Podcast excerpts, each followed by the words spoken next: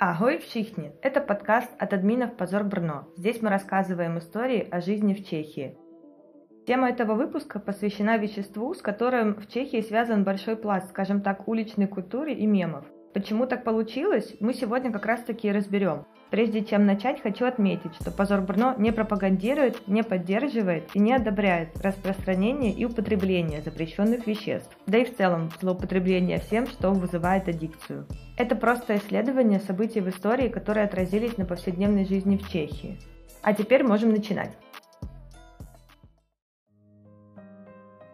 Прежде чем перейти к самому первентину, интересно разобрать, как вообще появились наркотические вещества, кто их изобрел, и как в конце концов до людей дошло, что они являются опасными и их стоит запретить.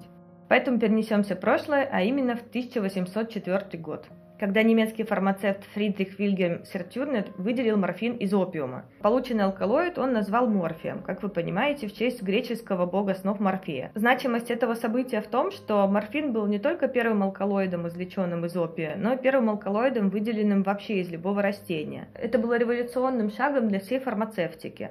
Еще одним более серьезным шагом для распространения морфия стало изобретение в 1850 году инъекционного шприца. Это позволило морфию получить свою популярность во всем мире. Волшебное средство против боли активно использовалось во время гражданской войны в Америке или, например, во франко-прусской войне в 1870-1871 годах. И вместе с этим он перешел и в жизнь обычных людей, совершенно разного социального статуса и при этом даже по всему миру, от Европы до Азии и Америки. В то время в США в так называемых драгсторах без какого-либо рецепта продавали средства с двумя популярными действующими веществами – морфином для спокойствия и кокаином против плохого настроения.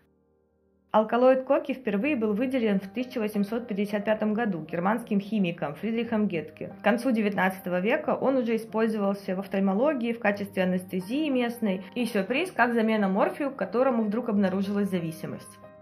1885 году на рынок даже поступило изобретение Джона Пебертона – газированный напиток Кока-Кола. В состав нее входили листья коки и орехи кола. Ну, собственно, отсюда и появилось название. Больше 20 лет напиток продавался в таком виде. Только в 1906 году кокаин был полностью выведен, а в качестве стимулирующего вещества остался кофеин. При этом объявлен наркотиком в США кокаин был только в 1922 году. Но, тем не менее, до военные годы его производство продолжало расти, причем лидирующие позиции захватила Япония. Но там же еще была Франция и Германия. Германия это важно, потому что она всегда имела большое влияние на то, что происходило в чешских землях, потому что она рядом. И только в 1963 году кока и кокаин были внесены в список запрещенных веществ. Теперь нам нужно снова вернуться в 19 век и проследить появление первого синтетического наркотика. В 1874 году в Англии был впервые синтезирован диацетилморфин. И именно его в августе 1897 года изучал химик компании Bayer. За неделю до этого он уже совершил открытие, которое внесло его имя в историю. Он открыл ацетилсалициловую кислоту, которая начала продаваться под названием аспирин. Так вот, этот Хоффман приступил к исследованию диацетилморфина. И уже через год это средство стало известно всему миру под торговым названием героин. Считается, что название происходит от слова героик, героический. Из чего можно сделать вывод, что новое вещество тоже вызвало восторг у его создателей. Препарат продавался по всему миру как средство против головной боли или от кашля для детей. Понять масштаб популярности нового лекарства во всем мире можно потому, что за 15 лет было произведено более одной тонны чистого героина. 1915 году компания Bayer продавала его в 22 страны, при этом главным покупателем были США. Больше 10 лет героин продавался как не вызывающее привыкание замена морфию, ну, собственно, как и кокаин. И первые тревожные сигналы о его побочном действии появились именно в США. В 1914 году там было разрешено использовать героин только в медицинских целях. Но опасения США относительно героина в Америке не сильно коснулись Европы, потому что любая критика препарата немецкой компании Bayer Байер называлась клеветой и угрозой прогрессу науки. Поэтому совокупный вес годового продукта измерялся многими тоннами. К производству подключались все новые страны. В 1922 году помимо Германии героин делали Франция, Италия, Швейцария, Нидерланды, Япония, Турция. Не последнюю роль среди производителей играла и молодая Республика Советов. В 1924 году федеральный закон США сделал любое использование героина незаконным, кроме научных исследований. В остальном мире с 25 по 30 годы его производство составило 34 тонны.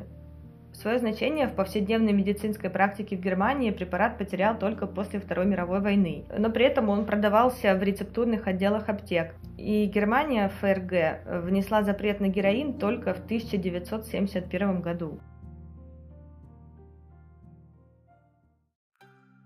Если в одной части мира создавался один синтетический наркотик, то наверняка ученые работали над каким-то другим в другой части мира. Так оно и вышло. Метамфетамин был впервые изготовлен в Японии врачом и фармакологом Нагаи Нагайосев 1893 году. За 8 лет до этого ему удалось синтезировать эфедрин. Это основной, как сказать, действующий элемент э, метамфетамина. Кристаллический метамфетамин был синтезирован также в Японии но уже в 1916 году. Синтетические эфедрин и метафетамин начали использовать для лечения нарколепсии. Интересно, что когда наркотик в 30-х годах 20 века выводился на рынок Европы, ему решили придумать э, какое-то более продающее название. И поэтому, выводя на немецкий рынок более усовершенствованный синтез метамфетаминов в 1937 году, компания Темлер Верке назвала его первитин.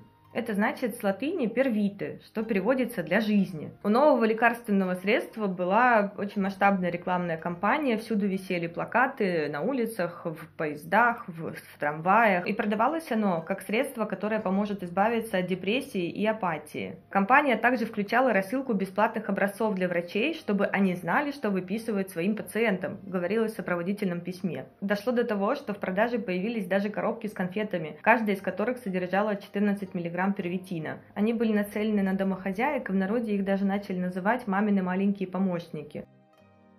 Да, в общем, рекламная кампания добилась цели, первитин начали употреблять просто повсеместно. В 1939 году его уже использовали от всего. Даже если нога заболела, все равно лучшим лекарством считался первитин. Его даже принимали кормящие матери, спасаясь от пострадовой депрессии. Но самое широкое распространение первитин получил в армии Третьего рейха, особенно во время Второй мировой войны. Военный врач Отто Ранке начал экспериментировать с этим веществом и пришел к выводу, что благодаря мощному воздействию, вызывающему настороженность, отмороженность организма препарат поможет немецкому вермахту выиграть войну. И поэтому, начиная с 1938 года, таблетки привитина официально входили в боевой рацион летчиков и танкистов. Но в итоге его употребляла практически вся армия. Например, для того, чтобы осуществить Блицкрик во Франции в 1940 году, накануне вторжения военнослужащим вермахта было выдано 35 миллионов доз. Кстати, о том, какую роль сыграл наркотик во Второй мировой войне, можно подробнее узнать в книге Нормана Оллера «Третий рейх на наркотиках.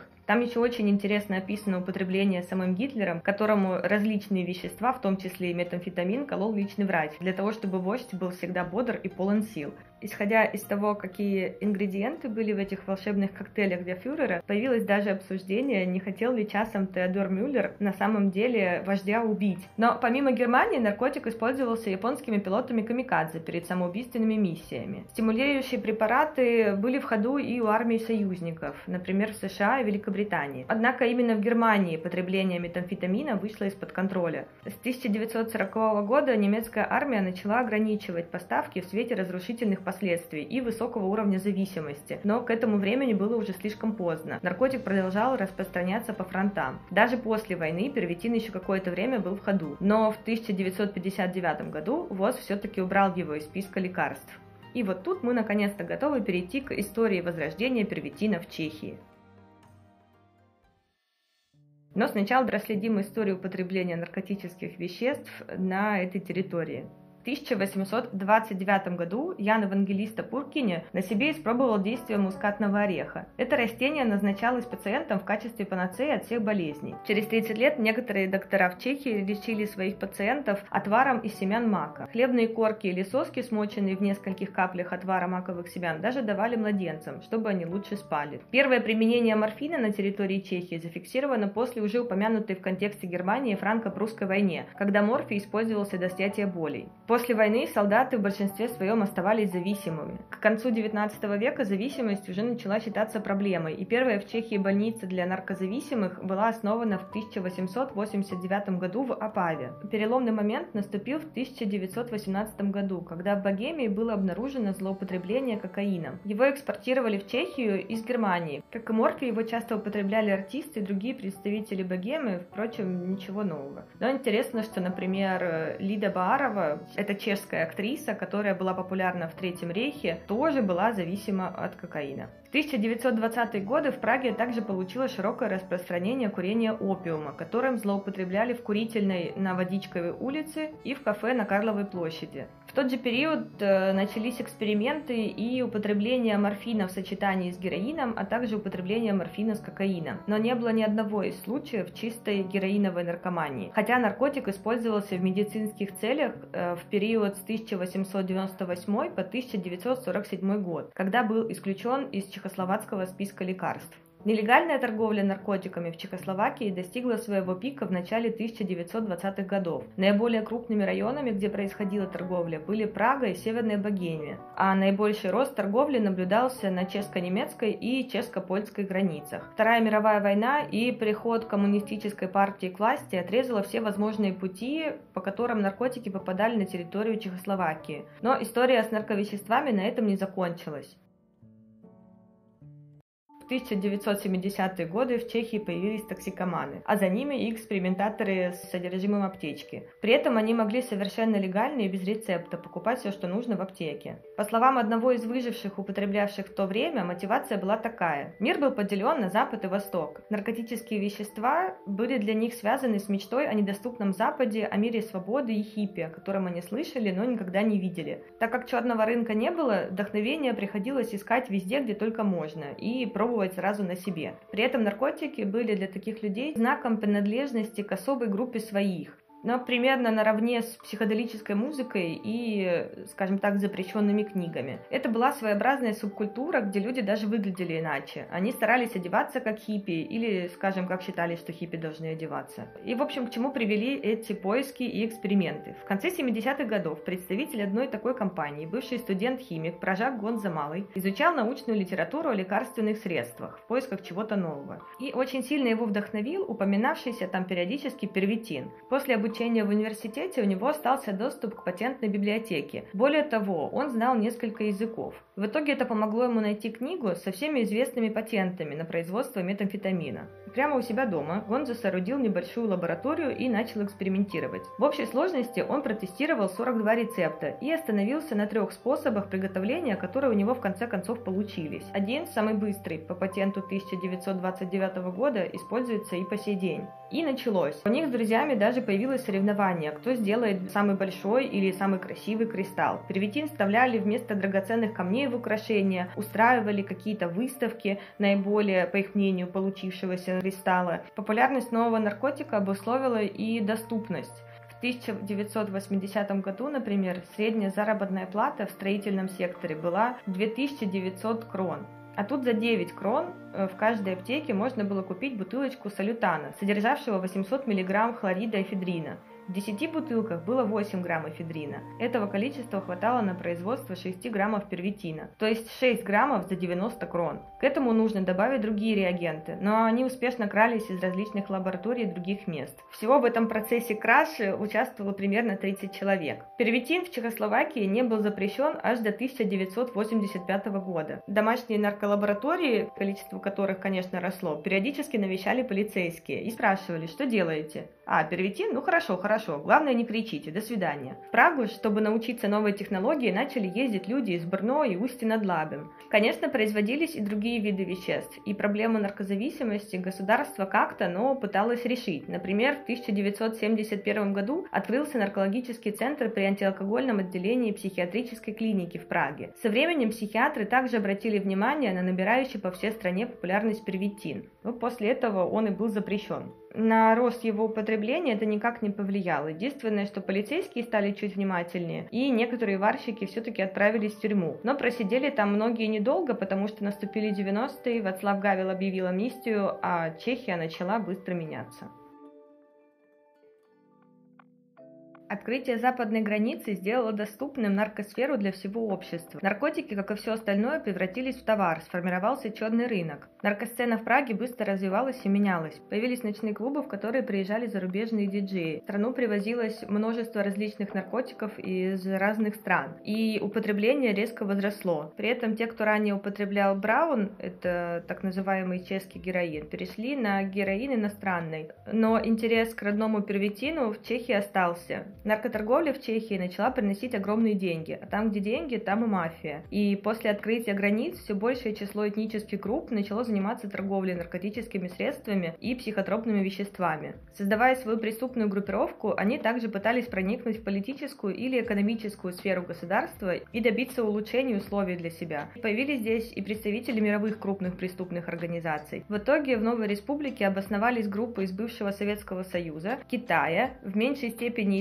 итальянцы, арабы, нигерийцы, граждане бывшей Югославии, Болгарии и Турции. Также в Чехию поставлялись вещества из Афганистана, Алжира, Туниса и Марокко. В конце концов, периодически обнаруживаются и поставки из Мексики. Доминирующее положение долгое время занимали балканцы и вьетнамские организованные группы. Интересно, что какая-нибудь организованная группа, которая бы состояла исключительно из населения ромов, пока не была выявлена. Но есть также информация о том, что представители этого этноса также причастны к производству и торговле. Сами чехи, участвующие в деятельности мафии, сегодня часто являются консультантами, юридическими или экономическими, предоставляющими необходимые услуги, включая посредничество в отношениях с официальными структурами. Чаще всего Чехия становилась и становится по сей день не столько целью для продажи веществ, но и хабом для поставок в другие страны Европы. Производится здесь сегодня метамфетамин и выращивается каннабис. В самом начале 90-х те, кто умел варить э, первитин сам, тех самых экспериментаторов и представителей тусовок, мафия пыталась привлечь к своему делу, чтобы те научили их варить. Мало кто из тех, кто соглашался работать с мафией, остались живых, но по разным причинам. Кстати, Гонза Малый, который в итоге нашел рецепт первитина, умер в 90-х годах, но удивительно не от наркотиков, а от алкоголизма. Чехию уже сегодня называют столицей метамфетамина. По последним данным, 82% мест, в которых он сегодня варится в Европе, находятся в Чехии. По данным Национального центра по контролю за наркотиками, 90% выявленных случаев производства метамфетамина приходится как раз на малые домашние лаборатории, которые производят всего несколько десятков грамм за цикл производства и ориентированы только на внутренний рынок. То есть чехи варят для чехов. А крупные лаборатории, объем производства которых достигает порядка килограммов, ориентируются на экспорт, в первую очередь на Германию. Например, в отчете за 2016 год вьетнамским организованным структурам приписывается 12 тонн производства с целью экспорта. По очень приблизительным оценкам, сегодня в Чехии из 48 тысяч наркопотребителей 34 тысячи употребляют именно первитин. Один из фактов, по поводу которого специалисты бьют тревогу, это снижающийся возраст людей, впервые познакомившихся с первитином. Все больше случаев, когда это происходит в возрасте 12-13 лет. А вот в комьюнити ромов есть случаи даже 10 лет. Ромы и первитин – это отдельная история. Есть случаи, когда употребляют целыми семьями, и при этом расплачиваются они часто не деньгами, а чем смогли. Количество метамфетамина в сточных водах Чехии на сегодняшний день является самым высоким в Европе. В ходе исследования были проанализированы сточные воды примерно в 80 городах 25 европейских стран. В случае с метамфетамином в 2021 году чешские города заняли первые пять мест. Наибольшее количество было обнаружено в Острове, за ней следуют Брно, Чешские Будевицы, Карловы Вары и Прага. Да, Прага только на пятом месте, потому что здесь популярнее кокаин. Понятное дело, что государство пытается бороться с производством и распространением пряника, но он до сих пор является в чешской среде одним из самых доступных наркотиков. Э, как по стоимости, так и по легкости приобретения. Очень забавно наблюдать за какими-то статьями или отчетами от каких-то уржадов о том, что в Чехии по сравнению с другими странами Европы практически не употребляется героин. Ну да, естественно, если большинство употребляет амфетамин, если он здесь дешевый, доступный и варится в соседнем доме, людям совершенно не нужно даже пытаться каким-то образом столкнуться с черным рынком. Но это все-таки не отменяет проблему того, что наркопотребление здесь э, также распространено и также негативно влияет на жизнь людей и их близких, и общество, наверное, в целом. При этом хочу заметить, что в СМИ в последнее время обратили внимание на рост алкоголизма, потому что на сегодняшний день в Чехии более полутора миллионов людей, то есть это 20% взрослого населения, находятся в группе риска по употреблению алкоголя, а более полумиллиона, то есть это примерно 8%, употребляют алкоголь таким образом, что это оказывает значительное вредное воздействие на их физическое или психическое здоровье. Конечно, это уже совсем другая история. Я уверена, что о том, сколько и как пьется пиво в Чехии, вы знаете сами. Поэтому на сегодня все. Пишите свои комментарии, ставьте сердечки. Очень ждем вашу обратную связь, потому что она помогает нам учиться делать этот подкаст. И до встречи 30 ноября. Чао-чао!